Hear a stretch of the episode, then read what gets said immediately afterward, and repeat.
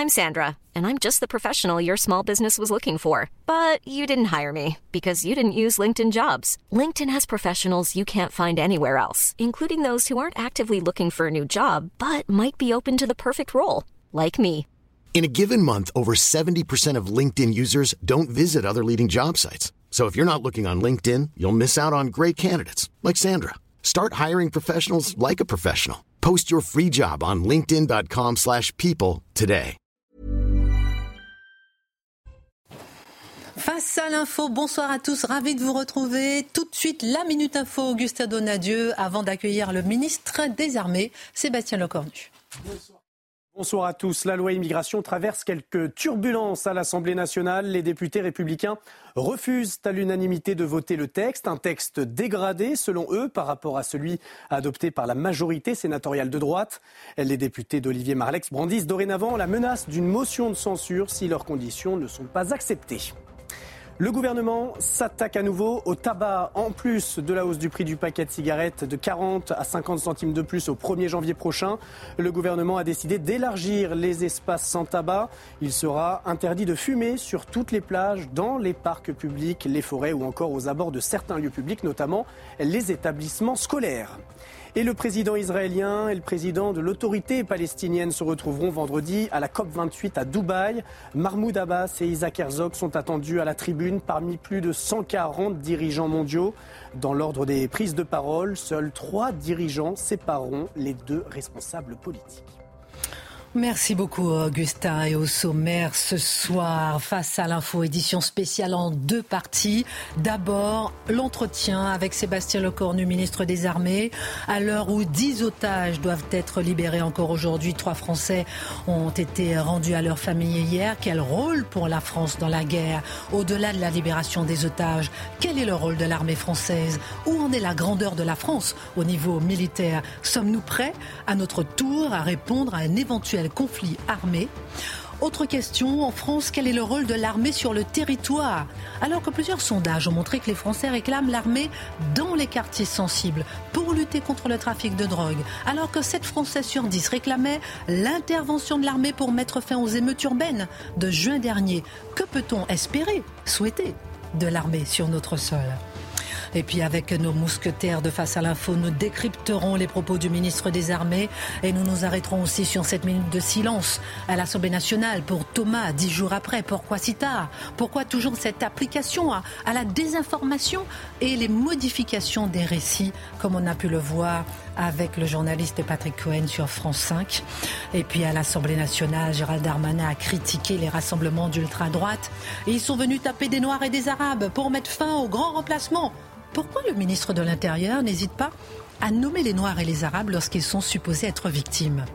Éric Dupont-Moretti, de son côté, a fustigé le Rassemblement national qui porte plainte, analyse et décryptage avec nos chroniqueurs dans un instant. Bonsoir, monsieur le ministre. C'est un honneur pour moi de vous accueillir sur ce plateau de Face à l'info. Merci pour votre invitation. Merci. Et les journalistes, les mousquetaires sont là. Ils vont venir dans un instant décrypter vos propos. Alors, je n'en doute pas. Vous avez, monsieur le ministre, entre les mains la puissance militaire de la France. C'est ce qui nous intéresse ce soir. La puissance maritime, la puissance terrestre, la puissance aérienne. Beaucoup de questions à vous poser sur cette puissance et ce rayonnement de la France ou ce qu'il en reste. D'abord, l'actualité. Vous étiez en déplacement au Proche-Orient du 14 au 17 novembre. Arabie Saoudite, Égypte, Émirats, Arabes Unis, Israël, Qatar. Entre satisfaction euh, des trois otages qui ont été libérés hier soir et l'espérance des cinq autres qui sont encore détenus, où en est-on ce soir, Monsieur le Ministre? Alors les discussions continuent. Euh, de fait, on ne peut pas parler de, joie euh, liée à ces trois libérations parce que ce qu'ont vécu ces, trois enfants, évidemment, est un véritable calvaire. Que souvent, ce sont des familles qui connaissent déjà le deuil et qui sont souvent aussi des familles qui connaissent encore des otages ou des personnes disparues. Donc désormais, la priorité, c'est évidemment de tous les sortir. Cinq euh, otages ou personnes disparues, euh, une jeune fille, quatre hommes. Et donc c'est tout le sens aussi des actions que nous allons continuer de mener via l'Égypte, via le Qatar. Je tiens une nouvelle fois, publiquement à, remercier le rôle des autorités qataries et, égyptiennes parce qu'elles ont tenu parole dans leur rôle d'intermédiaire. Et donc ça continue. C'est pour ça que la trêve aussi se poursuit. De nouvelles discussions euh, actuellement sont en cours. Je ne peux pas évidemment euh, en, en, dire plus, mais il est clair que la France et la République française n'abandonnent jamais les siens et que c'est la priorité absolue que le président de la République a demandé aux différents services de renseignement, à la diplomatie et à son gouvernement. Monsieur le ministre, vous remerciez souvent le Qatar. C'est vraiment devenu un pays ami? En fait, c'est un pays partenaire stratégique depuis longtemps. Mhm. Euh, y compris euh, euh, sur le terrain de la, défense nationale. Et aujourd'hui, effectivement, la diplomatie du Qatar est, est, toute tournée vers des solutions autour de ce conflit, et c'est particulièrement vrai sur la question des libérations des otages. Et je pense que personne ne comprendrait que le ministre des Armées françaises ne défende pas les intérêts du pays. On va y revenir mhm. effectivement mhm. longuement. Oh et le Qatar est un pays partenaire qui nous aide à mettre en protection et à sortir en tout cas nos otages. On l'a vu hier au soir avec euh, les trois premières sorties. Alors, Monsieur le ministre, à l'heure qu'il est, qu'en est-il peut-être des prochains otages français? Est-ce que vous avez des informations? Est-ce que vous savez quand est-ce qu'ils pourraient être libérés? Non, c'est compliqué en fait de, de, donner évidemment trop de détails. Ce qu'il faut bien comprendre, c'est que les paramètres des négociations sont en général euh, font, enfin, se construisent dans une forme de globalité. Euh, les personnes vulnérables, les personnes âgées, euh, les enfants, les enfants avec leur maman, les enfants sans leur maman, que les questions de géolocalisation au sein de la bande de Gaza et de localisation tout court sont évidemment très compliquées, que parfois il y a des communications qui sont difficiles sur le terrain technique entre la bande de Gaza et le Qatar et les différents intermédiaires, ou le Caire, le cas échéant. Et donc il est clair que c'est très difficile de donner une projection. En tout cas, on reste dans une grande forme d'espérance. C'est pour ça aussi qu'on appelle à une poursuite euh, des trêves humanitaires, parce que maintenant on le comprend quand on refait un peu le, les dernières semaines, que ces trêves humanitaires permettent évidemment les libérations d'otages. Donc il faut espérer euh, peut-être d'ici jeudi, effectivement, fin de la trêve. je ne veux pas imaginer le niveau de tension des familles qui voient depuis plusieurs jours, après une cinquantaine de journées de captivité, des libérations chaque soir, et de voir que le vôtre ou une partie mm. des vôtres ne sont toujours pas libérés. Donc euh, il y a malheureusement quelque chose. Le Hamas est un groupe terroriste. Donc, tout cela est fait pour terroriser évidemment euh, les populations euh, civiles et, donc aussi nos concitoyens. Et donc évidemment, il faut aussi faire attention à ce que l'on dit pour ne pas faire naître une espérance démesurée. Mais je le redis, on a de l'espoir parce que ce qui a été mis en œuvre jusqu'à présent a fonctionné. Maintenant, tout cela est fragile. Et si je suis honnête avec vous, ce qui m'a toujours tracassé ces derniers jours avec le président de la République ou la ministre des Affaires étrangères, c'était que la trêve humanitaire puisse, par exemple, être remise en mm. question, ce qui aurait évidemment remis en question la libération des otages. Monsieur il y a des questions qui se posent ce soir par rapport à, à des groupes hors Hamas qui détiennent des otages. Que savons-nous de ces groupes? C'était une entreprise de, de, ces dernières 48 heures. Vous avez, comme on dit, des proxys des, milices euh, islamistes, parfois euh, des individus isolés qui effectivement se sont vus confier euh, des otages au lendemain de, l'attaque du, 7 octobre, ce qui ne facilite pas les choses en matière de discussion. C'est ça. C'est ça. Le Qatar n'a pas la main, par exemple, pour en discuter ah, déjà, avec eux. Il faut bien redire, le, le Qatar n'est qu'un intermédiaire, un interlocuteur qui ensuite active d'autres interlocuteurs qui eux-mêmes encore peuvent intervenir auprès d'interlocuteurs qui se trouvent sur la bande de Gaza. Tout ça est bougrement complexe en termes de, mise en œuvre. Et donc, de fait, pourquoi aussi euh, il y a ces euh, échelonnements de libération chaque jour, au-delà des accords qui ont été donnés, au-delà des libérations évidemment de, prisonniers palestiniens de l'autre côté. Enfin, la partie israélienne aussi, euh, il faut la remercier parce qu'elle est actrice profondément évidemment de, de, ce qui se passe, y compris par la trêve humanitaire, cela va sans dire. Mais donc évidemment, c'est compliqué et le fait qu'un certain nombre de nos otages ou des personnes disparues soient difficilement identifiables en termes de géographie ne facilite pas les choses. Question aussi qui interpelle. On a vu des otages américains libérés, un otage russe, des otages thaïlandais. On attend, on attend. On finit par voir trois Français, évidemment avec quel soulagement. Mais on a envie de se demander, euh, euh, Sébastien Lecornu, est-ce que finalement euh, la France a n'a pas euh, a vraiment euh, comment dirais-je une certaine crédibilité Est-ce qu'on n'est pas arrivé parmi les derniers? Euh, Évidemment, il reste encore beaucoup d'otages à libérer, mais est-ce que on s'attendait en fait à ce que la France libère les trois otages français plus tôt? Non, je pense que pour le coup, il ne faut pas qu'on se fasse violence sur du France bashing appliqué à nous-mêmes. je ne veux pas tout dévoiler, mais sur le fait que les mineurs soient dans les premiers et dans les 50 premiers, c'est quelque chose qui était entendu désormais depuis longtemps. Non, je, je pense qu'il faut vraiment le dire. Il reste 177 otages. Mm. Donc de, donner l'impression qu'on passerait dans, les derniers, ce serait inconvenant, et surtout d'ailleurs pour les cinq euh, otages ou personnes disparues euh, qui restent. Je vous le dis, les, critères, la manière dont ça se fait repose davantage sur des profil euh, femmes, personnes âgées, sur des sujets énormes de transmission de communication, d'information et de repérage, et donc de logistique, que sur un agenda euh, ou un échéancier de nationalité qui serait donc un échéancier politique. Ce n'est pas exact, c'est pas comme ça que les choses se passent. Et d'ailleurs, vous voyez, les trois mineurs français sont sortis hier. Quel est le prix de la liberté Quelles concessions on doit faire quand on négocie des vies humaines? Bah, c'est un sujet lourd, difficile, puis c'est pas la première fois que la France malheureusement a des otages. Je rappelle aussi qu'on a des otages en Iran, on n'en parle pas assez, que dans le passé, on a eu des, otages au Liban. Enfin, je ne veux pas reconvoquer toute notre histoire. Donc, de fait, c'est une question qui est, qui est, sensible, euh, qui est particulièrement délicate, qui est entre les mains en grande partie du gouvernement euh, israélien, avec lequel on échange aussi beaucoup. C'est pour ça que je les remercie aussi euh, pour l'engagement qu'ils ont eu avec l'Égypte, le Qatar et aussi d'ailleurs la Jordanie pour d'autres raisons dans, ce qui se passe. Parce qu'en face, évidemment, il y a la trêve humanitaire. Celle-là, elle est utile pour les otages, mais elle est, aussi, pardonnez-moi, utile pour les populations civiles de la bande de Gaza. On y reviendra, j'imagine, euh, dans un, instant. Mais en face, il y a des contreparties, alors, y compris de libération de prisonniers euh, palestiniens. Donc évidemment, il y, a, il y a quelque chose de délicat, difficile dans ce qui se passe. Mais une fois de plus, ces prises d'otages, c'est la continuité de l'attaque terroriste du 7 octobre. Il y a eu cette attaque terroriste avec ses morts et ses blessés. A ces prises en otage, et ces prises en otage constituent cette continuité de l'attaque terroriste. Et donc le, Hamas, évidemment, est, plus que condamnable dans ce qui a été fait. Il est à condamner, il est à combattre. J'imagine aussi qu'on y reviendra. Et, donc, euh, il n'en demeure pas moins qu'il faut sortir ces otages et que c'est une priorité absolue. C'est la continuité de l'attaque terroriste du 7 octobre. Le Hamas est à combattre. Quelle euh, est la vision de la France sur ce qui va se passer dans les semaines qui viennent, dans les mois qui viennent Quelle est la position euh, stratégique de la France? Je crois qu'on l'a dit à plusieurs reprises. Euh, Israël a le droit de se défendre. Et Israël ne peut pas vivre avec le risque terroriste tel que on le connaît, tel qu'on l'a connu le 7 octobre dernier, à proximité, dans la bande de Gaza. Donc Israël, évidemment, est fondé à mettre hors d'état de nuire euh, ce groupe armé terroriste militarisé qu'est le Hamas. La question maintenant, c'est comment?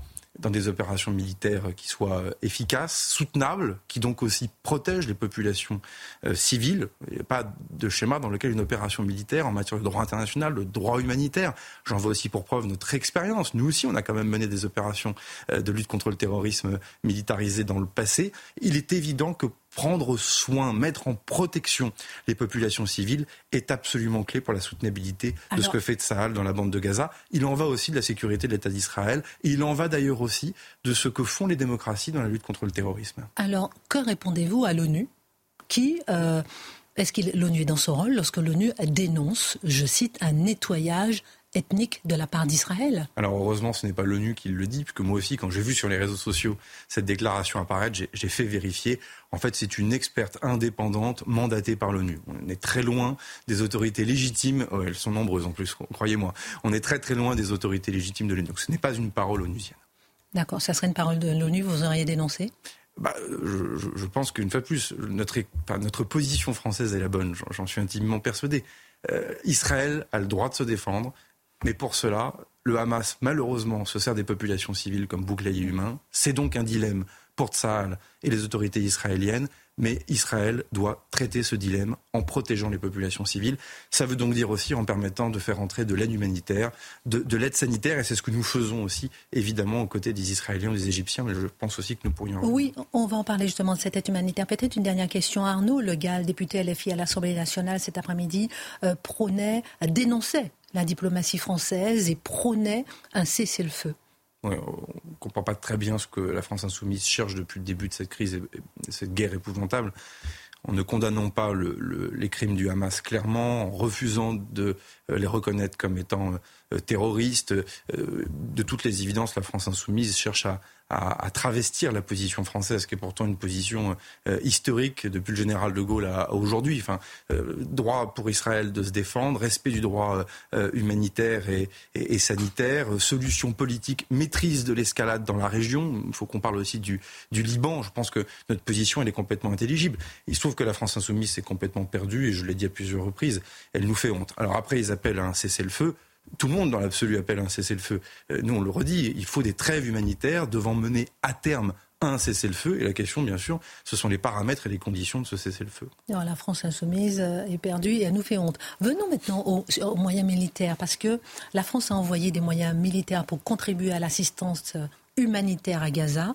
Vous avez été particulièrement actif sur le dossier avec le bateau porte-hélicoptère Dixmude. On va voir justement les images. Il est arrivé en Égypte hier. Il comporte des blocs opératoires, 60 lits. Il remplace le tonnerre qui lui est parti récemment. J'aimerais comprendre parce qu'on n'a pas vraiment, on n'arrive pas à saisir. Euh, est-ce qu'on est là pour aider les civils Est-ce qu'on est là pour se préparer à, une éventuelle attaque ou à riposter?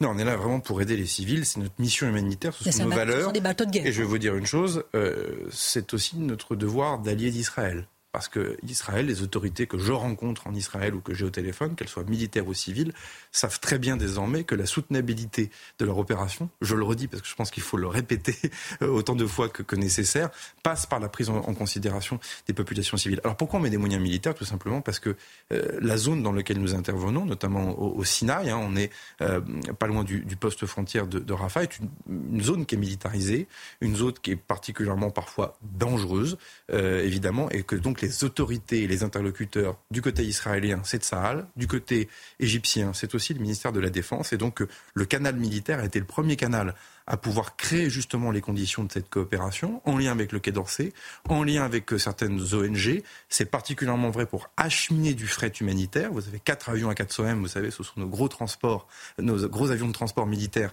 euh, qui ont euh, déposé pratiquement plus de 60 tonnes de fret humanitaire et sanitaire sur la centaine que la France a mis à disposition. Et effectivement, vous avez ces bateaux. Le premier, c'était le Tonnerre, qui a été le premier à être envoyé par le président de la République dans, dans la zone, qui a permis de faire un plot logistique avancé, qui a permis aussi de monter montrer que nous étions crédibles et engagés dans les discussions que nous avons menées, parce que c'est facile de dire depuis Paris ou depuis nos capitales européennes. Discussion enfin, diplomatique. Ça montrait que globalement on était vraiment prêt à y mettre des moyens, et c'est ce que nous avons fait derrière, puisque le président Sisi, président égyptien, et le président de la République ont pu effectivement acter l'envoi du Dixmude. Alors le Dixmude, c'est pratiquement plus de 80 soignants, euh, effectivement des blocs opératoires, scanners, euh, laboratoires d'analyse. Et ce soir, nous avons les premiers patients en urgence relative qui, ont été accueillis sur le bateau. Tout ça va monter en puissance lentement. Euh, c'est pour ça qu'on a une équipe. de Gaza. Des civils de Gaza, oui. On a une équipe de huit militaires qui font, si vous voulez, l'interface entre les autorités israéliennes et les autorités égyptiennes. Et donc, si on parle du rôle de la France,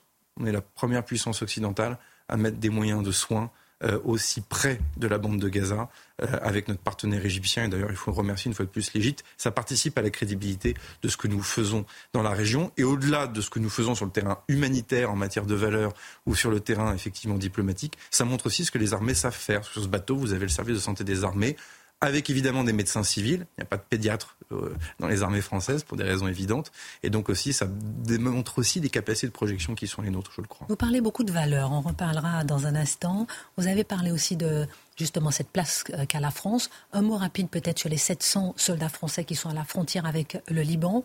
Vous l'avez déjà dit dans plusieurs interviews, qui observent, ils seraient prêts à intervenir ou pas au cas où. Ensuite, on va élargir un peu sur le Sahel, l'Afrique, euh, l'Irak, etc. Le Liban est pour moi un sujet qui me préoccupe énormément et dont je trouve qu'on ne laisse pas suffisamment de place euh, sur les plateaux de télévision ou même euh, dans les conversations ou les débats au Parlement.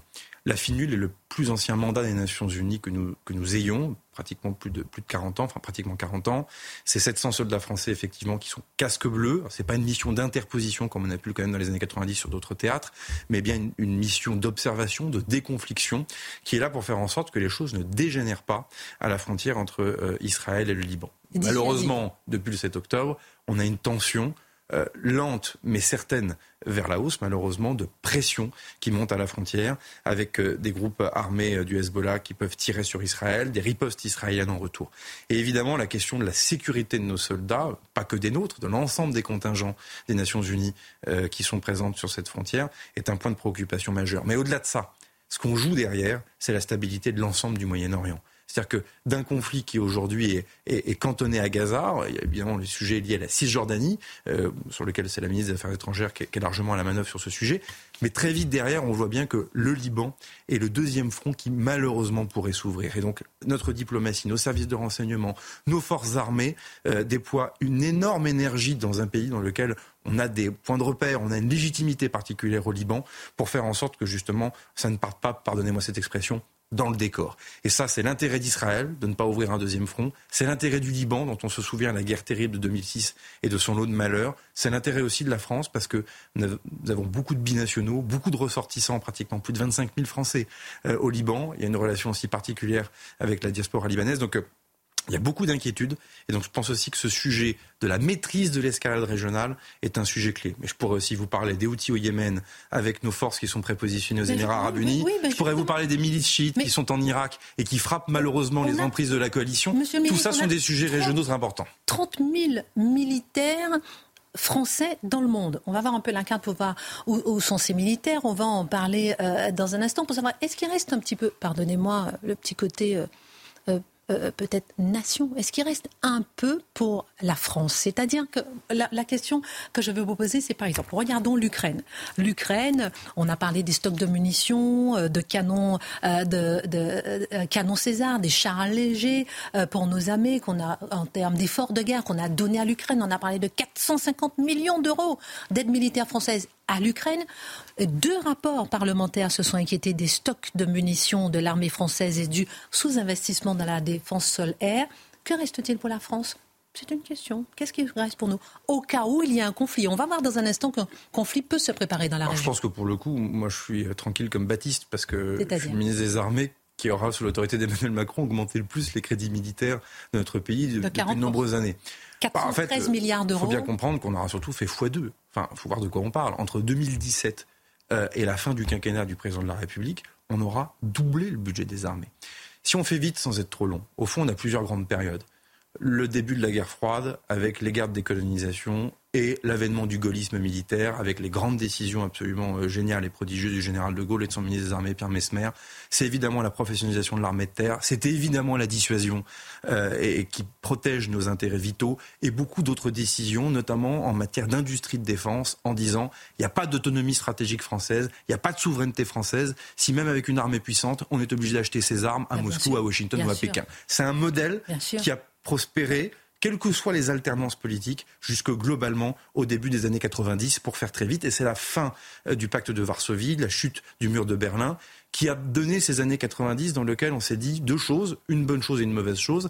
La bonne chose, c'est de dire désormais il faut professionnaliser notre armée. Les conflits vont changer. Il faut donc une armée de métier plus dure, plus, plus entraînée. Ça, c'est évidemment clé. La reprise des essais nucléaires, qui n'a pas été populaire, que le président Chirac avait décidé, mais qui nous a permis de parachever notre modèle de, dissuasion. Et puis malheureusement, euh, c'est allé trop loin. Une autre décision qui a été prise fin des années 90, début des années 2000, en disant bah, vous voyez bien, il n'y a plus de guerre froide, on peut toucher ces fameux dividendes de la paix. Et là, malheureusement, certains gouvernements sont allés trop loin dans la diminution des crédits militaires. Et dans les années 2000, on découvre pour le coup plutôt des missions liées à la lutte contre le terrorisme.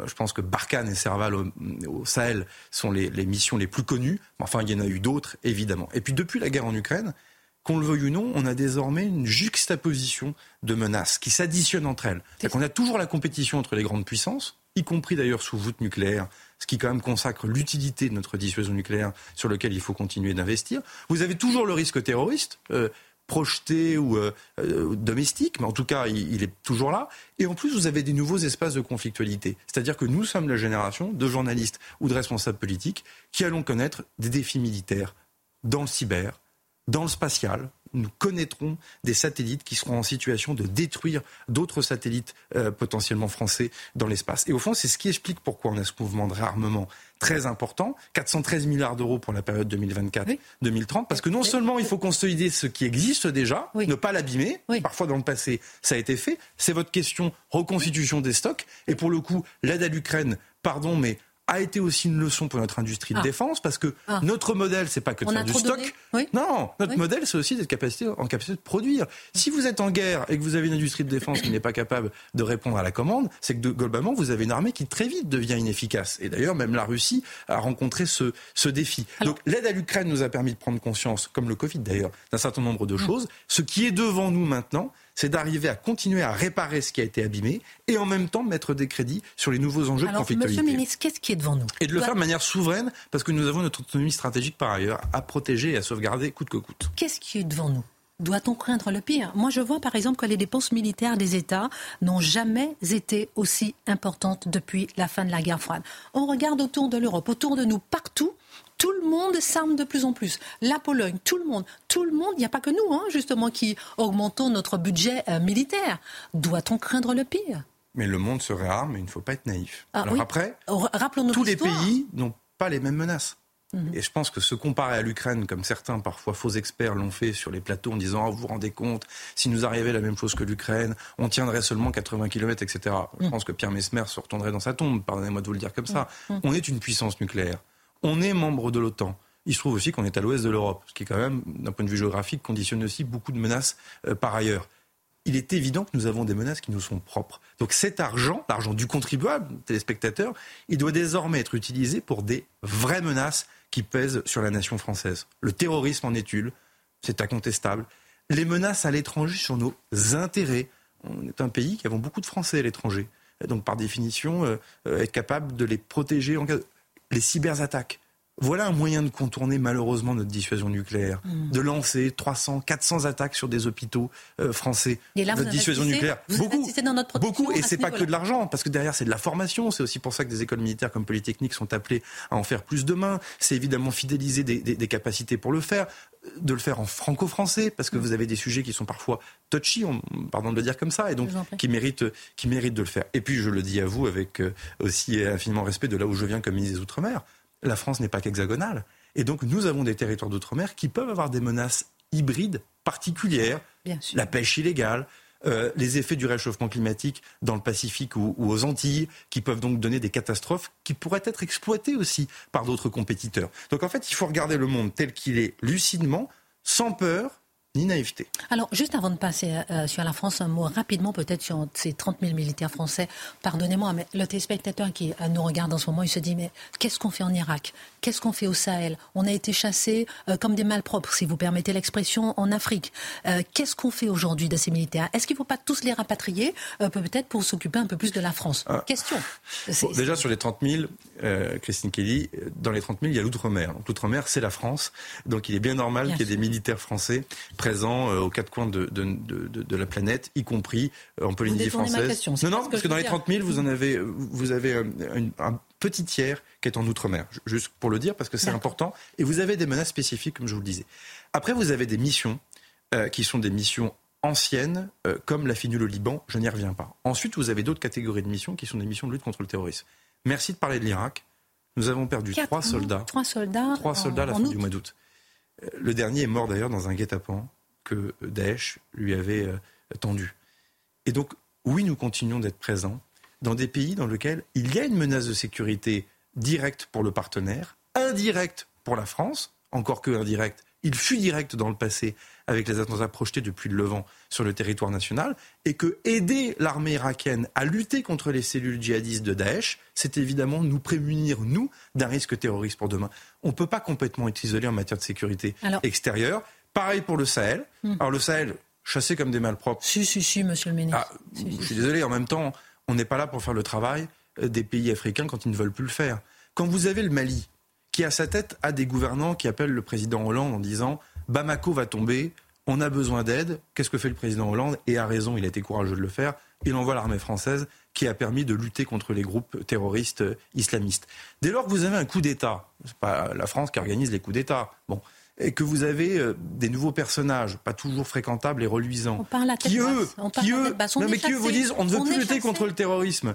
Bah, par définition, on n'a pas vocation à rester. L'armée française n'a pas vocation à rester dans des pays dans lesquels les dirigeants ne partagent pas nos orientations stratégiques en matière de lutte contre le terrorisme. Je l'assume. Alors, monsieur le euh, ministre, on parlait justement de cette question terroriste, Sahel, Niger, Mali, mais il y a aussi Arras, sur notre sol français. Il y a Samuel Paty, etc. On va parler un, petit peu de, la France, justement. Euh, euh, déjà, pour notre... au niveau de la France, il y a une question que tout le monde se pose clairement, c'est-à-dire que lorsqu'on voit l'actualité aujourd'hui, le procès des jeunes euh, avec Samuel Paty a commencé hier. On se dit, euh, est-ce que l'armée peut intervenir en France sur notre sol sur le terrorisme? Première question. Deuxième question, est-ce que l'armée peut intervenir dans les quartiers également pour lutter contre la drogue on l'a vu, euh, qu'il y a 60, euh, deux tiers des Français qui réclament, même des, sénateurs, des élus qui réclament, plusieurs élus, Valérie Pérez pendant la présidentielle, réclament l'armée dans les quartiers pour lutter contre la drogue. Est-ce possible et quand? Alors vous avez deux questions. La première, c'est qu'est-ce que font les armées sur le territoire national sur la lutte antiterroriste Déjà beaucoup, c'est évidemment Sentinelle. Aujourd'hui, les forces de sécurité intérieure, sous l'autorité du ministre de l'Intérieur Gérald Darmanin, euh, se voient appuyées, complétées évidemment par Sentinelle. On l'a vu euh, au lendemain de l'attentat d'Arras. On le verra aussi pour les Jeux Olympiques et Paralympiques, parce que évidemment les forces armées vont, vont contribuer. Il y a une deuxième mission, si je peux me permettre, dont personne ne parle, et pour le temps nous y avons eu aussi un mort. Euh, cette année, c'est la lutte contre l'orpaillage illégal en Guyane. Je voulais juste le citer parce que, euh, une fois de plus, j'ai une petite passion pour les Outre-mer. Et donc, et donc je Vous avez bien raison. Après, moi, je vais vous dire, je, je crois que celles et ceux qui mettent les armées à toutes les sauces se trompent. Euh, je ne dis pas que c'est ce que vous venez de me dire, mais parce que vous m'avez posé une question très précise. Mais enfin, si on déborde un peu du cadre, il y a une grève des conducteurs de bus. J'ai quand même des maires qui m'écrivent en disant est-ce que les armées peuvent venir euh, conduire les bus? Il y a une grève des éboueurs, euh, certains syndicats d'ordre ménagère. Non, mais je le dis parce que c'est quelque chose qui blesse profondément les militaires parce qu'en fait, ils considèrent, mais au fond, c'est pas ce que je, on je sais bien, mais je démarre par là pour vous faire passer ce sentiment.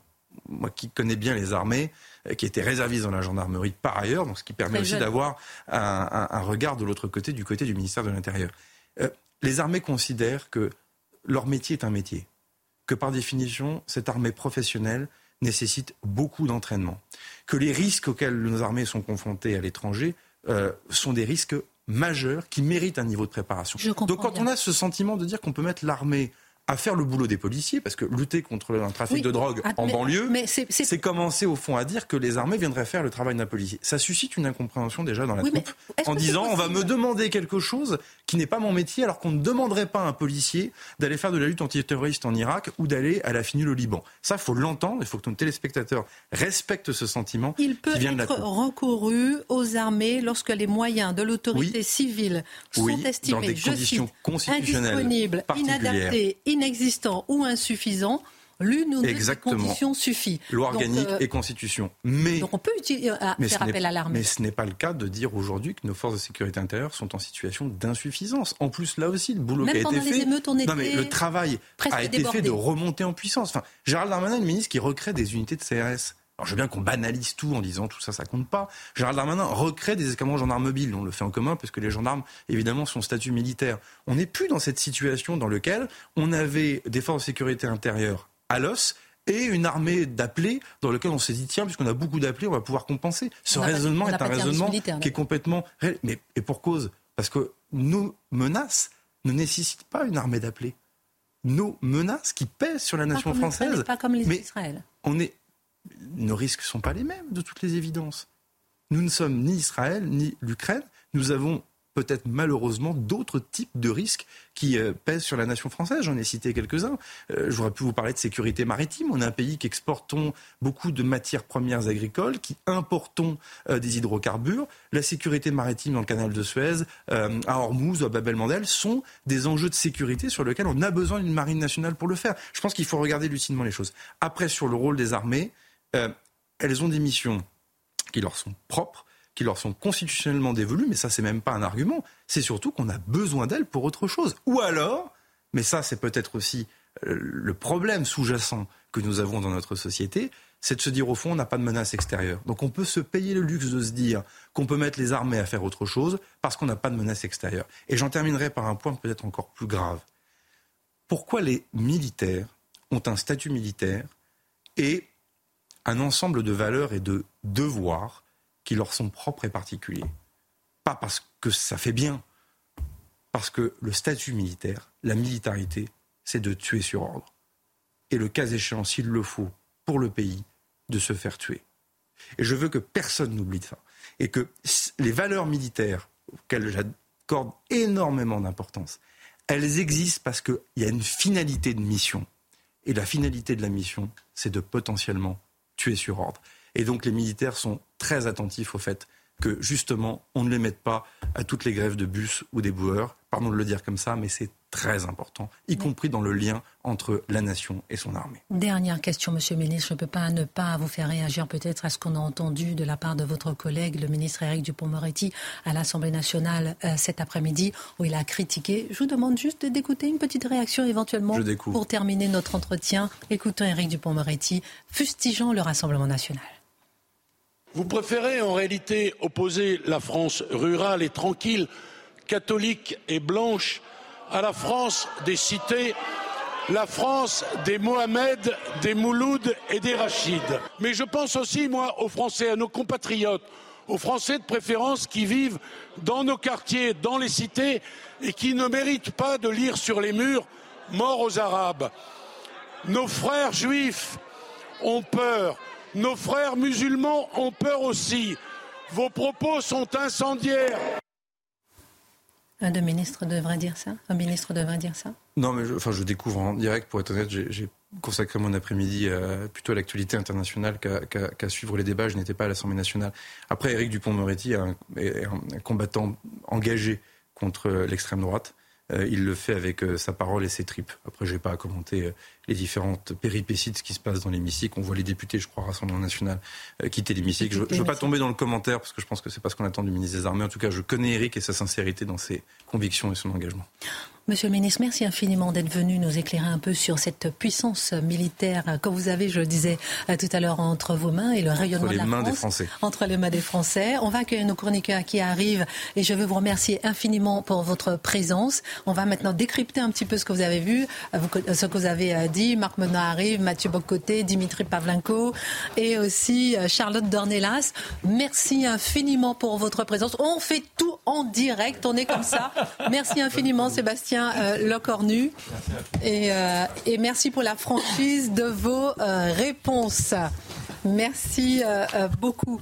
Alors, qu'est-ce qui vous a... Merci encore, Monsieur le Ministre. Qu'est-ce qui vous a le plus marqué? Je commence par vous, Charlotte puisque vous avez écouté Sébastien Locornu il y a quelques instants parler du déploiement militaire de la France de la France dans le monde et aussi du non-déploiement en France. Non, mais il y, a plusieurs choses qui, marquent. C'est-à-dire que d'abord, le ministre des Armées euh, se retrouve par le biais d'un conflit, euh, en l'occurrence qui se passe à l'étranger, mais qui implique des ressortissants français, hein, le conflit entre Israël et le Hamas. Et on a, on, on, a le ministre des Armées qui vient et qui profite, on va dire, euh, du moment. C'est pas du tout euh, péjoratif. J'utilise pas le mot profiter dans un sens péjoratif, mais qui profite pour nous parler de nos armées, dont on connaît assez peu, en effet, le déploiement à l'étranger. Et vous avez posé les questions qu'on se pose souvent, qui reviennent souvent dans le débat public de la présence euh, des armées en France, du rôle des militaires en France par rapport aux défis euh, sécuritaires. Hein, J'ajouterais aux défis terroristes le défi sécuritaire tout court. Vous avez évoqué le trafic de drogue euh, notamment. Et, et c'est important en fait que le ministre nous rappelle qu'on a beaucoup de militaires qui sont engagés. À quoi servent nos armées aujourd'hui euh, partout sur, dans le monde? Donc ça lui permet, on va dire, de nous instruire mm. sur ce sujet-là. Bah, deux choses. Hein. Vous avez posé la question, en fait, qui, était le fil rouge euh, discret de cet entretien. C'était, bon, une fois que l'armée est partout présente, elle doit l'être, c'est très bien, mais en France. L'arrière-fond de votre question, je crois, c'est tout simplement est-ce qu'on n'a pas à ce point perdu le contrôle du pays qu'il est nécessaire de faire appel à une force capable d'user de, la souveraine puissance pour restaurer l'ordre dans ce pays? Et sa réponse n'est pas une réponse qu'on doit prendre à la légère. La fonction de l'armée, ce n'est pas celle-là. La reconquête du pays, je devine, je comprends de ce qu'il dit, euh, que la reconquête du pays, elle est nécessaire. Je comprends qu'il nous dit ne nous trompons pas euh, ne, nous trompons pas de rôle prêté à l'armée. Si je peux me permettre, la dernière intervention décisive, au-delà de la lutte antiterroriste, la dernière intervention décisive de l'armée en France dans un moment politique, on appelle ça la fondation de la Ve République et la prise du pouvoir par le général de Gaulle. C'est la part non racontée de l'histoire de la Ve République. Et de ce point de vue, il n'est pas euh, insensé de la part du ministre de dire la fonction de l'armée n'est pas celle-là, à moins qu'on soit dans une situation mais, telle, de telle Oui, mais c'est intéressant parce que ce que disait euh, le ministre, c'est que la fonction de l'armée, c'est pas celle-là, mais c'est justement parce que ce n'est pas celle-là que les gens ont envie de faire appel à l'armée. de revenir justement, c'est là, quand les gens posent cette question, oui. c'est qu'ils disent on a perdu le contrôle, la police ne peut plus faire. Et on appelle à l'armée. Il faut monter d'un cran dans la contre-attaque contre ceux qui, la délinquance conquérante, contre l'islamisme et ainsi de suite. Mais il faut bien comprendre que lorsque le commun des mortels pose cette question, lorsque vous relayez cette cette inquiétude en la posant au ministre. Ce que vous nous dites finalement, ce qu'on dit, c'est tout le monde a l'impression qu'on a perdu le contrôle. Il faut changer radicalement notre manière d'aborder les problèmes d'insécurité pour peut-être entreprendre ce qu'on appelle la reconquête républicaine. Dimitri Pavlenko, vous qui suivez de près euh, ces sujets de défense euh, internationale, de la France à l'international. Il y, a deux points qui, que j'ai trouvé très intéressants. D'abord, la première partie est consacrée aux, otages, où l'on comprend que le Qatar est clairement l'avocat de la France euh, auprès des, gens qui comptent dans cette affaire-là, et notamment auprès du, du, Hamas. Il y a eu cette phrase du ministre, il dit la France n'abandonne jamais les siens. C'est important c'est important de le dire parce que c'est vrai que la France, on a eu, on a une tradition malheureusement de prise d'otages hein, et parce que et ces prises d'otages avaient pour vocation bah, de peser sur le cours des choses et le cours de la diplomatie française. La question qui se pose sur les otages d'aujourd'hui, ont-ils été pris parce qu'ils étaient français? Et là, la réponse, évidemment, est non. Et la question qui s'est posée un petit peu en creux, est-ce que leur binationalité française n'était pas finalement quelque part un handicap? C'est ça. Et il vous a répondu, le ministre, il vous a dit non, il n'y a, pas eu de hiérarchie quelque part qu'il fallait décoder à travers les C'est une question que tout le monde se pose parce qu'il y a, y a de, beaucoup d'Allemands, par exemple, qui ont été libérés. Oui, oui. Alors que l'Allemagne affirme qu'Israël est raison d'État. Oui. Alors ce qui est reproché à la France, c'est que justement la France est considérée aujourd'hui comme trop pro-palestinienne. Et on a eu vent d'une note qui émanait de ce qu'on appelle la rue arabe au Quai d'Orsay, c'est-à-dire ces diplomates euh, du monde. Enfin, Donc ils auraient dû être libérés plus tôt. Voilà, et qui disaient attention, la France aujourd'hui, euh, elle a mauvaise presse dans le monde arabe, elle est considérée comme trop pro-palestinienne. Et lui, bah, évidemment, en tant que ministre des Armées, euh, Sébastien Lecornu, il doit avoir affaire à ça. Il a fait une annonce importante, c'est la mobilisation du Dixmude, donc ce porte-hélicoptère, parce que le tonnerre, le premier qui est parti, on nous a dit navire hospitalier, navire hôpital, et puis on a compris navire hôpital de guerre. Oui, alors on avait compris que le tonnerre, c'était pas vraiment le cas. Et donc, il a laissé la place à un vrai hôpital euh, flottant, si je puis dire, avec un vrai plateau euh, pour faire des opérations, des pédiatres. Alors, il a, il a bien mentionné le fait qu'il y avait des pédiatres à bord de ce bateau, spécifiquement pour accueillir des, des enfants euh, blessés de Gaza. Et ça, on, on imagine que ça, ça compte aujourd'hui dans le fait que aussi des Français, des binationaux français, ont été libérés. La deuxième chose, alors ça, vous en, il en a moins parlé, mais c'est important d'avoir ça en tête, c'est qu'en fait, l'armée française, elle est en transition elle est en train de connaître un changement, elle est en train de sortir de son modèle expéditionnaire, et vous l'avez rappelé, sous contrainte, sous pression de ces juntes militaires qui ont pris le pouvoir en Afrique. Et d'ailleurs, le reproche qui est fait à la France d'avoir des doubles standards, c'est-à-dire par exemple euh, d'adouber le fils d'Ebi euh, au Tchad, mais de désavouer les juntos au Mali, au Niger. Bah ça, la diplomatie, ça pèse aussi sur euh, les choses pour l'armée française. Et alors, chose aussi qui est très intéressante, c'est qu'il y a un nouveau commandement qui vient d'être créé dans l'armée française, un commandement pour l'armée de terre, un commandement Europe. Et là, on comprend que ce repositionnement, c'est aussi qu'aujourd'hui, la menace, elle est considérée comme majeure sur ce qu'on appelle le flanc Est. On a trois opérations en cours hein, actuellement en Estonie, on en a une en Roumanie, on forme des militaires ukrainiens aussi euh, du côté de, la Pologne. Mmh. il y a une autre dimension, parce qu'il a beaucoup insisté sur le fait que le budget des armées françaises a été massivement rehaussé. 40%. Mais nous avons aussi des problèmes de pauvres. Les pauvres, les problèmes de pauvres, c'est qu'aujourd'hui, effectivement, l'effort, il est fait sur la dissuasion nucléaire, la voûte nucléaire, il en a parlé, mm. euh, et le renseignement. Mais en revanche, quid des chars, quid des canons César, de l'artillerie, etc., de ces 30 000 militaires, vous avez dit c'est bien peu quand même pour défendre le sol national français. Et eh oui, on est obligé de faire des choix. On a un autre choix, c'est qu'on a des bases, par exemple à Djibouti aujourd'hui, et alors, ces quais que l'on a à Djibouti, que l'on opère, sur lesquels des bateaux français eh bien, euh, sont accostés, et Djibouti nous dit, vous savez, on a des projets immobiliers et on a d'autres, on a de la concurrence. Vous avez les Américains, vous avez les Chinois aussi, qui eux, pour contre, ne sont pas regardants sur le prix à payer auprès hmm. de Djibouti.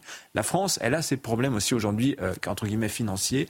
Et vous voyez, tout ce qu'on dit sur la dette publique française, etc., voilà une traduction très concrète de ces problèmes euh, de civils, si je puis dire, qui ont des incidences euh, militaires immédiates.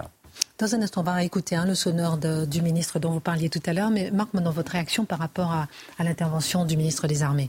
Bon, il est, il véhément, il essaie de montrer qu'il a de la puissance. Mais dans le ton, c'est parfait. Reste que malheureusement, si on regarde la référence à De Gaulle, De Gaulle, c'est l'époque où la France estime qu'elle fait partie des rares nations capables d'influencer dans le domaine de la guerre et de la régulation du monde.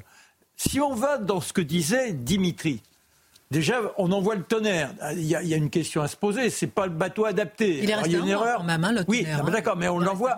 On l'envoie, on l'envoie, il n'aurait pas dû partir puisqu'il n'était pas capable de faire la mission qu'on lui envoyait. attendez, Marc, il y avait quand même aussi la nécessité d'éventuellement protéger. On a des Français au Liban, oui, et il y avait cette crainte d'un second front. Et le tonnerre, c'est un porte-hélicoptère, je vous rappelle, c'est un bateau militaire, avait un rôle à jouer dans les Bien sûr. Mais après, après, pour continuer dans une petite analyse de boutiquier, quand vous parlez de Djibouti, nous avons été très forts à Djibouti. Nous, c'était notre base, c'était notre point de contrôle. Nous étions à cet endroit ceux qui dominions et qui pouvions régenter toute la région. Aujourd'hui, nous sommes tout rikiki et on doit supporter la présence de forces beaucoup mieux équipées que nous. Il y a également un propos du ministre qui est très intéressant parce qu'il rappelait euh, euh, Donald Reagan sur Star Wars. Et il dit, mais demain, c'est là-haut que ça va se passer. Or, on n'aura jamais les moyens d'être dans cette logique-là. Est-ce qu'aujourd'hui la France peut être encore capable de s'inscrire dans ce désir de pouvoir influencer le monde? Alors qu'il y a une autre façon de faire la guerre. Se hein oui, non, non, mais. Se défendre. Oui, mais il y a une autre façon de faire la guerre, on le voit bien. C'est qu'aujourd'hui, on est des petits bricolos. Vous avez des gars avec des drones fabriqués pour presque rien et qui finissent par pouvoir remporter des places. Est-ce que il faudrait pas perdre peut-être de notre superbe, tout du moins mentalement, pour s'inscrire dans quelque chose de plus rusé, mais qui nous permettrait d'avoir des actions plus commando, ne pas avoir ce désir d'une envergure surdimensionnée que l'on n'aura jamais les moyens ni financièrement, ni au niveau des hommes, parce que quand on voit tous les, tous les lieux où on doit lutter, et ça, c'est ça, grâce à vous, il y avait de très beaux éclairages qui se sont faits. On a vu, on a pu imaginer où était l'armée euh, sur le globe. Alors, bah, mais que 20 000 personnes, vous vous rendez compte? Alors, j'aime bien. Oui, non, mais que 20 000, puisqu'il il, nous a dit qu'il y en a 10 000 qui sont rivés au territoire. Alors, on va réécouter le ministre, ensuite je vous fais réagir, ensuite on va passer à Crépol. Ouh, il y a beaucoup de choses à dire. Réécoutons le ministre sur la question qui m'intéressait énormément. Le statut militaire, la militarité, c'est de tuer sur ordre. Et le cas échéant, s'il le faut, pour le pays, de se faire tuer.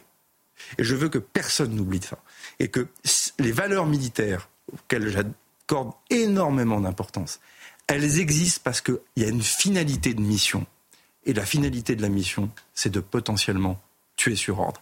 Et donc les militaires sont très attentifs au fait que justement, on ne les mette pas à toutes les grèves de bus ou des boueurs. Pardon de le dire comme ça, mais c'est très important, y compris dans le lien entre la nation et son armée. Mm.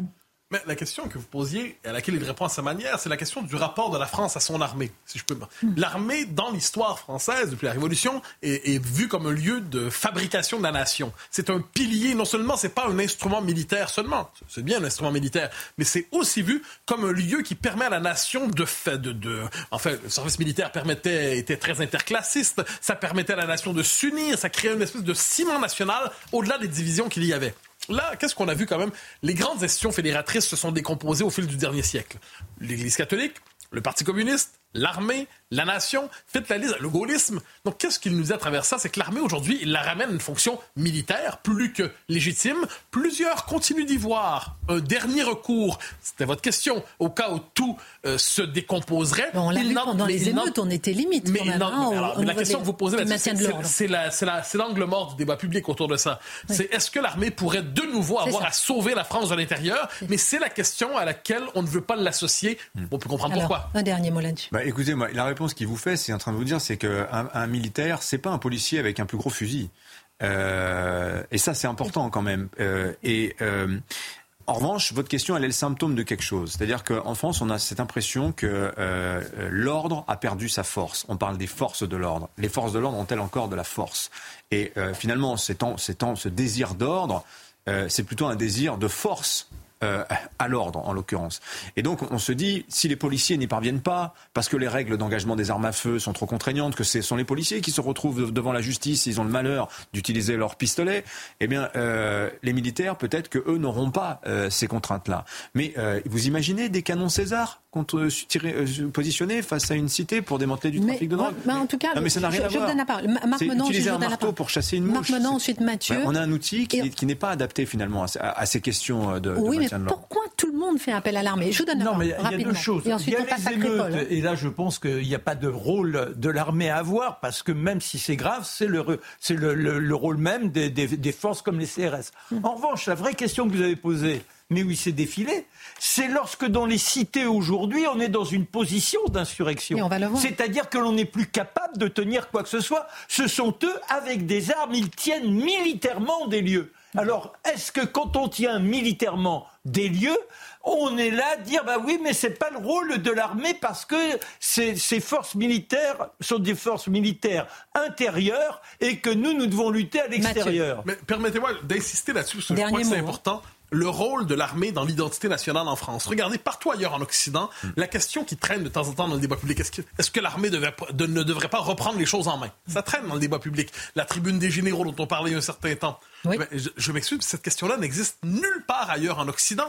Pensez à Churchill, hein, figure importante de l'amirauté, homme qui a fait carrière dans l'armée. En dernière instance, on parle de lui à la manière d'un grand politique. Le général de Gaulle, on n'oublie jamais de se rappeler que c'est un général. Il y a une attente spécifique en France à l'endroit de l'armée qui n'existe nulle part ailleurs en Occident. Je crois que c'est important de le mentionner. Merci beaucoup. On pourrait en parler euh, longtemps, mais il y a eu beaucoup d'actualités aujourd'hui par rapport à Crépol. Euh, Charlotte Dornéas, je commence par vous.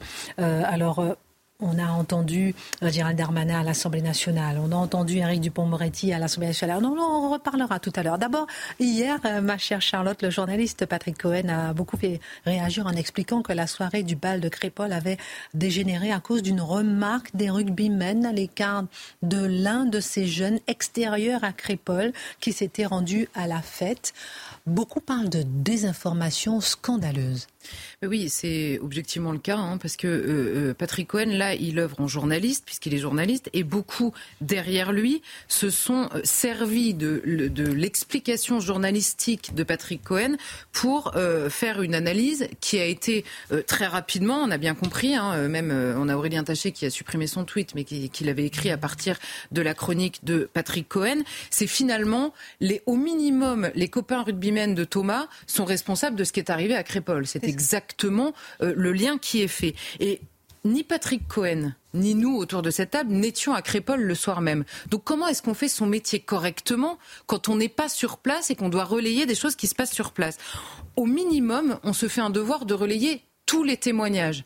Et si par hasard on a envie de choisir, c'est quand même très étonnant de ne choisir que les témoignages des personnes qui, après avoir été euh, en garde à vue, se retrouvent mises en examen pour meurtre, euh, euh, meurtre en bande organisée, tentative de meurtre en bande organisée, violence commise en réunion sous la menace d'une arme et violation de l'interdiction judiciaire de porter une arme. Parce qu'il faut quand même rappeler les choses. Or, Patrick Cohen ne prend que cet aspect-là de des témoignages, on va dire, si on peut les appeler comme ça. En l'occurrence, ça sort des auditions. Ils sont pas venus témoigner tout seuls de ce qui s'était passé. Or, que nous dit le préfet, en l'occurrence, sur ces personnes-là qui ont été gardées à vue, puis celles qui ont été mises en examen? Un, il n'y en a pas un qui reconnaît le coup de couteau mortel. Deux, il y en a y a aucune cohérence dans leur récit sur le moment où ils sont arrivés, le moment où ils sont repartis, avec qui ils sont arrivés et comment ils sont repartis. Donc on sait déjà que c'est assez bancal comme euh, audition, si je puis me permettre. Que évidemment ils sont pas arrivés en disant bah oui j'ai fait ci, oui j'ai fait ça, je suis arrivé avec un tel. Ils n'aident pas clairement de ce qu'on sait par le biais du procureur à la compréhension de ce qui s'est passé dans cette soirée. Donc qu'un journaliste, alors qu'il a accès à tous ces témoignages, choisisse de prendre ceux qui sont le moins crédibles, des personnes qui sont mises en examen pour des choses qui, euh, je, je le précise quand même, encourent la perpétuité, c'est clairement de la désinformation. Alors, c'est-à-dire, pourquoi Patrick Cohen a eu tort de parler de cette altercation dont le procureur a bien parlé quand même finalement? Mais Patrick Cohen nous dit euh, juste les faits, rien que les faits. Alors moi, j'ajouterais tous les faits, c'est encore mieux. Euh, C'est-à-dire qu'en effet, euh, le, procureur a évoqué euh, l'altercation initiale, on va dire, dans la soirée. Simplement, je vais vous citer les deux passages du communiqué du procureur. C'est la meilleure réponse, je pense, à Patrick Cohen. Un, il évoque donc cette fameuse altercation sur les cheveux de l'un d'entre eux, je ne sais pas quoi. Alors, plusieurs d'entre eux, il parle des gens extérieurs à Crépol, c'est marqué entre guillemets, j'imagine que c'est comme ça que les témoins les ont appelés. Plusieurs d'entre eux sont arrivés un peu plus tôt dans la soirée. Plusieurs de ces individus extérieurs à Crépole, vus par certains témoins au cours de la soirée, sont parfois décrits comme observant les participants au bal, n'ayant pas, selon des témoins, l'attitude attendue dans une telle soirée. Il y a aussi quelques témoignages les décrivant comme dansants et participants. Un individu reconnu parmi les gardés à vue a une altercation pour un motif futile. Je cite le procureur. Hein, hmm. Pour un motif futile qui, selon certains, serait lié à une remarque sur sa coupe de cheveux. Il sort alors avec celui qui l'aurait importuné, clairement dans l'intention de se battre. Or, les premiers jours, on a des gamins du bal de Crépole qui nous ont dit, évidemment, à la fin des balles, ça nous est arrivé 15 fois, le bourre-pif, on se met des coups et à la fin, on a bu deux verres de trop et on échange quelques coups de poing. Qu'ont-ils dit, ces jeunes-là? Le soir même, le lendemain, dans les témoignages. Ils disent, mais là, c'était autre chose. Mais ça, apparemment, c'est passé inaperçu. Donc, en effet, le procureur répète, au début, il y a eu un motif futile. Mais moi, la question que je pose à Patrick Cohen, donc, il y a eu une remarque sur les cheveux, et derrière, ça explique qu'il y a eu des coups de couteau de manière indifférenciée sur les gens. Je sais pas, le lien, moi, je le fais pas. Hein. Apparemment, Patrick Cohen explique les coups de couteau par cette remarque-là. Et surtout, dans un deuxième temps, dans euh, le communiqué du, du, procureur, il dit Dans un même laps de temps, d'autres témoins indiquent qu'alors que la soirée s'achève, un ou deux véhicules arrivent à vive allure avec plusieurs personnes à bord. Certains les trouvent hostiles. Et là, je cite la phrase importante de façon concordante. Tous les individus extérieurs à Crépole sont alors décrits comme portant des coups, certains des coups de couteau, jetant des pierres ou des barrières, s'en prenant indistinctement aux gens de Crépole. Donc il y a deux phases dans cette soirée. Il y a en effet une première altercation qui jamais ne justifie des coups de couteau euh, euh, sur qui que ce soit dans la soirée, même sur celui qui a fait la remarque. J'espère que tout le monde est capable de s'entendre là-dessus. Et dans un deuxième temps, il y a bien des voitures qui arrivent à la fin de la soirée, des hommes qui descendent et qui plantent à coups de couteau avec des barrières ou avec des pierres de manière indifférenciée dans cette soirée. Donc oui, il y a clairement une désinformation dans la manière dont Patrick Cohen livre son euh, récit. Euh, hier sur le plateau. D'autant plus qu'il y a également un homme armé qui tire dans la voiture. Mais Patrick Cohen, c'est normal parce que c'est pas un journaliste, Patrick Cohen. C'est un journaliste partisan. C'est un journaliste idéologue. Il suffit de le suivre une fois de temps en temps et de se dire tiens, je vais écouter quelqu'un qui me parle de l'actualité. Il habille l'actualité. Il la falsifie. C'est sa signature. C'est sa façon d'être. Bon, il fait carrière grâce à ça très bien, mais on ne peut pas se référer à Patrick Cohen quand on est, par exemple, un professeur dans une école de journalisme aussi, dire voilà, écoutez Patrick Cohen, ce que vous ne devrez jamais, jamais, jamais faire. C'est-à-dire qu'il cherche toujours à servir la cause qui est la sienne, ce ce béni oui oui d'un monde nouveau dans lequel l'indigénisme, dans lequel euh, le, le, néo-féminisme, enfin toutes les tendances woke, il est un journaliste du woke, il est là pour le servir, il le fait comme il le peut. Non mais euh, Dimitri euh, Pavlenko, ça veut dire aussi que peut-être sur plusieurs types d'informations, justement, on a la moitié de l'information. Oui, bah en fait, ou on a de la désinformation pour de l'information. Ce qu'il veut dire, c'est que les éléments qu'il porte, qu'il verse au dossier médiatique, si je puis dire, euh, en fait, étaient déjà là. Moi, ce qu'il raconte, c'est-à-dire à savoir cette altercation après la diffusion de cette chanson qui s'appelle Chiquita, qui parle d'une fille, et il y aurait un rugbyman qui aurait dit à l'un des jeunes euh, de Romans sur les bah t'as les cheveux longs, Chiquita, et que ce serait le point de départ. Très bien, mais Charlotte a raison d'insister, c'est-à-dire faut prendre la scène et ce que l'on en sait, parce que nous ne sommes pas les juges d'instruction. Et d'ailleurs, les enquêteurs le disent. Euh, il y a des trous dans, dans, dans la raquette, dans l'histoire, on ne sait pas tout. Et nous, médias, nous positionnons et les journalistes se positionnent aussi en fonction de ce qu'il en ressort, parce que nous cherchons un sens à ces événements. Patrick Cohen s'arrête effectivement très tôt euh, dans l'altercation. Hein, et euh, tout la suite, à savoir on est là pour planter du blanc, euh, la bande organisée, les coups de feu, c'est-à-dire l'ensemble de la scène, de la pièce qui s'est déroulée à Crépole la semaine dernière, ça il n'en fait pas mention. Parce que ce qu'il sous-entend c'est, mais le point de départ, finalement, les coupables, qui sont-ils? Ce sont peut-être les propres victimes. Ces, ces, gens finalement ont cherché leur malheur. Hmm. Parce que finalement, et alors si on tire le fil jusqu'au bout, ça veut dire quoi? C'est-à-dire que vous avez euh, des jeunes de cité qui viennent à votre balle, bon ben laissons-les tranquilles, ne nous approchons pas d'eux parce qu'on peut mourir. C'est ça qu'il est en train de dire. Et accepter ça, c'est ça que sous-entend Patrick Cohen. C'est ça, moi, la question que je souhaiterais euh, lui poser. Donc, au nom d'un rétablissement de la vérité, parce que c'est ça qu'il est en train de nous dire, vous n'avez une vérité que partielle, on vous ment, on vous manipule, eh bien, quelque part, lui aussi cède exactement à la même tendance et fait exactement la même chose. Moi, j'ai pas peur des faits. Hein. On l'a déjà dit, nous, notre métier, c'est l'information. On est là pour informer, on essaie de donner un sens aux choses. Si les gens achètent notre version, tant mieux. Mais moi, si vous voulez, j'ai pas de problème avec l'honnêteté des faits. Et en l'occurrence, je pense que Patrick Cohen, lui, il a l'honnêteté extrêmement sélective sur cette histoire-là. Mathieu Bocoté, une, ré... une réaction sur euh, effectivement euh, Patrick Cohen et ensuite sur Éric Dupont-Moretti et le Rassemblement national. On a passé l'extrait tout à l'heure et le Rassemblement national qui porte plainte. Alors, en deux temps, moi, je désindividualiserai le récit, si vous me permettez cette image. Donc, il y a Patrick Cohen. Mais fondamentalement, moi, je parle en termes de régime. Le régime attendait d'abord et avant tout le moment où on passerait du fait divers à il faut véritablement s'inquiéter. Ce moment, on le sait, c'est arrivé là, dans les, lorsque les manifestants d'ultra-droite sont allés dans le quartier de la Monnaie. Et là, ça devient important. Là, le régime s'active la vraie menace se manifeste.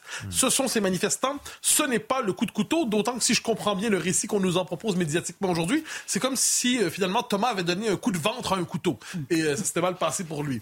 Donc, je dis pas que c'est le récit de Patrick Cohen, je dis que c'est le récit qui traîne, dans les médias. Donc, premier élément, le, régime attendait un récit, une forme de rappel à l'ordre narratif pour dire voilà ce qui s'est passé et surtout voilà ce qui ne s'est pas passé, voilà les faits qu'on peut retenir, voilà les faits qui ne sont pas pertinent. Et ce qu'on comprend, l'élément central depuis quelques jours, c'est de nous expliquer que le racisme anti-blanc n'est pas pertinent. Vous avez beau avoir neuf témoignages qui disent c'est quand même pas un détail. Vous avez beau avoir des gens qui, quoi qu'on en dise, ont une conscience communautaire lorsqu'ils se manifestent. On décrète que ce n'est pas pertinent. Pourquoi?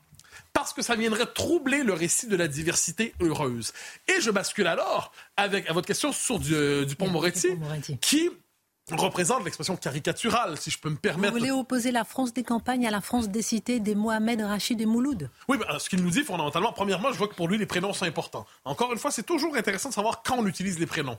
Ensuite, lorsqu'il dit, si je ne me trompe pas, à Marine Le Pen, chasser les nazions de votre parti, ah ben là, fondamentalement, ce qu'on comprend, c'est le récit L'extrême droite est la véritable menace, l'ultra droite est sa frange avancée, et à travers cela, si on fait référence à des nazions, c'est que le RN serait en fait le visage aujourd'hui euh, respectabilisé de l'éternelle tentation du Troisième Reich qu'on prête à ce courant politique. Donc finalement, sachant qu'au terme de ce moment où Thomas est, tombé, il faut le rappeler. Le point d'aboutissement de tout ça, c'est qu'on rejoue la Deuxième Guerre mondiale avec, dans le camp des méchants, tous ceux d'Éric Ciotti, euh, jusqu'aux manifestants euh, de, de la monnaie, tous ceux qui n'acceptent pas l'idée que ce n'était qu'un fait divers, tous ceux qui n'acceptent pas l'idée que le racisme anti-blanc est une donnée secondaire dans tout ça, tous ceux qui n'acceptent pas la neutralisation du sens des événements, tous ceux qui n'acceptent pas cette idée que le réel ne doit pas être mentionné parce que le réel vient troubler l'idéologie dominante, eh au terme de ça, tous ceux-là seront nazifiés.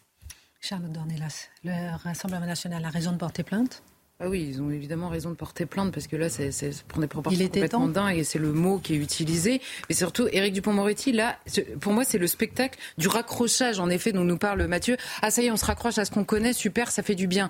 Pourquoi je dis ça? Parce qu'il raccroche dans l'actualité, il dit à la fin, nos compatriotes juifs ont peur je, ça, ne rentre pas exactement dans ce qui s'est passé à Crépol. Ils ont peur pour de très bonnes raisons qu'on a évoquées euh, longuement ces dernières semaines. Ensuite, il dit nos compatriotes euh, euh, des, alors je ne sais plus s'il dit des cités ou, je ne sais pas comment il le dit, ont peur également. Et les seuls qui ne sont pas mentionnés sur le terrain de la peur sont les habitants de Crépol qui viennent d'être frappés. Mais c'est quand même inouï en fait.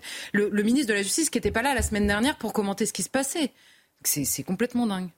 Ce qui est extraordinaire, c'est quand il dit dans les banlieues, nos compatriotes ont peur. Alors là, il dit les compatriotes. Et avant, il a donné des mouloudes, etc.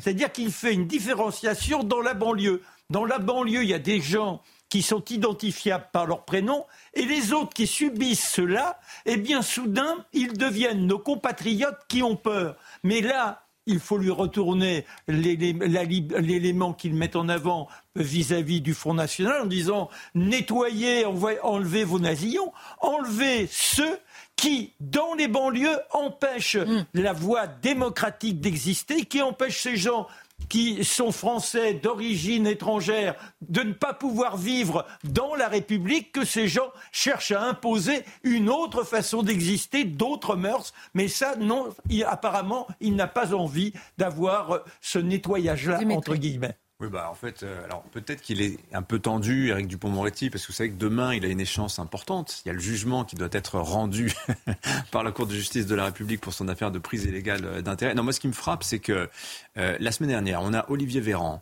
porte-parole du gouvernement, qui nous dit qu'on ne peut pas résumer une situation aussi compliquée que Crépol en un mot. Le mot, c'était ensauvagement. Et donc, il désavouait son collègue Gérald Darmanin. Le même Olivier Véran, hier, qui en se rendant à Crépol, nous dit un basculement est en cours. Et là, ce matin, et Éric Dupont-Moretti nous dit que finalement, euh, euh, ce sont les fascistes le problème. Hein. C'est cette ultra-droite, et dont Jean-Yves Camus rappelait euh, quand même dans Punchline chez Laurence Ferrari juste avant cette émission, qui c'est 3000 individus stables. Hein. donc quand même, en termes de menaces fascistes, c'est quand même assez groupusculaire. Alors, moi, c'est-à-dire que moi, je suis là, je suis français, je me dis, mais le gouvernement, qu'est-ce qu'il pense en fait? C'est quoi la ligne gouvernementale sur cette histoire de Crépole? Je n'y comprends Mm-hmm. plus rien. Alors peut-être qu'il y a des chapelles au sein du gouvernement, mais enfin bon, tout ça n'est pas très lisible. même. perdu. Alors justement, Mathieu Bocoté, trois minutes et deux questions. Maintenant, on sent que c'est une histoire qui annoncerait la montée dangereuse de l'extrême droite en France. En fait, tout est inversé. C'est le récit médiatique. Vous savez, le récit médiatique a été fragilisé. Le récit du régime depuis le 7 octobre. D'abord, on le sait, par la on s'est demandé si Jean-Luc Mélenchon jouerait finalement le rôle de grand Satan de la République. Est-ce qu'on allait assister à une inversion des pôles? Est-ce que LFI jouerait désormais, euh, désormais le rôle du RN? Pendant trois semaines, on s'est demandé ça. Est-ce que ça allait arriver? La controverse s'arrête à quel moment? Lorsqu'on décide de ressortir une déclaration de Jean-Marie Le Pen de 1987, censée désormais révéler la véritable nature du RN d'aujourd'hui. Et, Jo- et Jordan Bardella, dans les circonstances, est même accusé d'antisémitisme. C'est quand même absolument lunaire. Donc là, on venait de balayer l'inquiétude première. Est-ce que LFI va prendre la place du RN Deuxième inquiétude, là, il y a Crépol. Là, on se dit, est-ce qu'on va encore une fois devoir croire que la délinquance conquérante, que les, liens entre immigration et délinquance sont un véritable problème en France? Donc, le système médiatique se met en suspens se met en suspens. Guette dit fait divers, fait divers, fait divers, fait divers. Vous ne verrez rien d'autre ici qu'un fait divers, et si vous voyez autre chose, c'est bien la preuve que vous êtes un nazi. Et là, on l'a dit, la contre-attaque, entre guillemets, arrive avec les militants d'ultra-droite. Le régime pousse un immense cri de soulagement. Et là, il y a la machine à diaboliser, à fasciser, à extrême droitiser se met en place. Donc, c'est comme si un rappel, un retour à l'ordre narratif a eu lieu. Je note, soit dit en passant, que deux députés de la NUPES aujourd'hui ont proposé une proposition de résolution pour condamner la théorie du grand remplacement en disant la théorie du grand remplacement, c'est pas une opinion, c'est potentiellement un délit. Ah ben, on voit qu'à travers cela, peu importe ce qu'on pense de cette théorie, l'extension du domaine de l'interdit pour criminaliser la remise en question de l'immigration massive. Et pendant ce temps, si j'ai bien compris, les parents de Thomas disent est-ce qu'on pourrait néanmoins tenir compte du fait qu'il y avait une, une dimension de la haine raciale contre les Blancs à travers tout ça, mais seront-ils entendus? À ce que j'ai compris, pour l'instant, le réel ne passera pas, surtout le réel vécu par les habitants de Crépole. Merci euh, beaucoup, euh, Mathieu Bocoté. Donc, on a bien compris. C'est votre dernier mot? Oh, je voudrais un dernier mot. En fait, je pense qu'aujourd'hui, la vie politique se partage entre deux camps. Oui. Il y a ceux qui sont fondamentalement indignés par ce qui s'est passé Oui. à Crépole et le sort réservé à Thomas. Et il y a ceux qui s'indignent du fait qu'on s'indigne. Merci beaucoup. Merci Mathieu, merci Dimitri, Charlotte, Marc. Euh, tout de suite, euh, l'heure des Pro 2. Excellente suite de programme.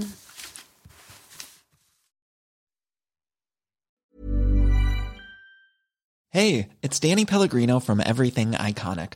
Ready to upgrade your style game without blowing your budget? Check out Quince. They've got all the good stuff shirts and polos, activewear, and fine leather goods, all at 50 to 80% less than other high end brands. And the best part? They're all about safe, ethical, and responsible manufacturing. Get that luxury vibe without the luxury price tag. Hit up quince.com slash upgrade for free shipping and 365 day returns on your next order. That's quince.com slash upgrade.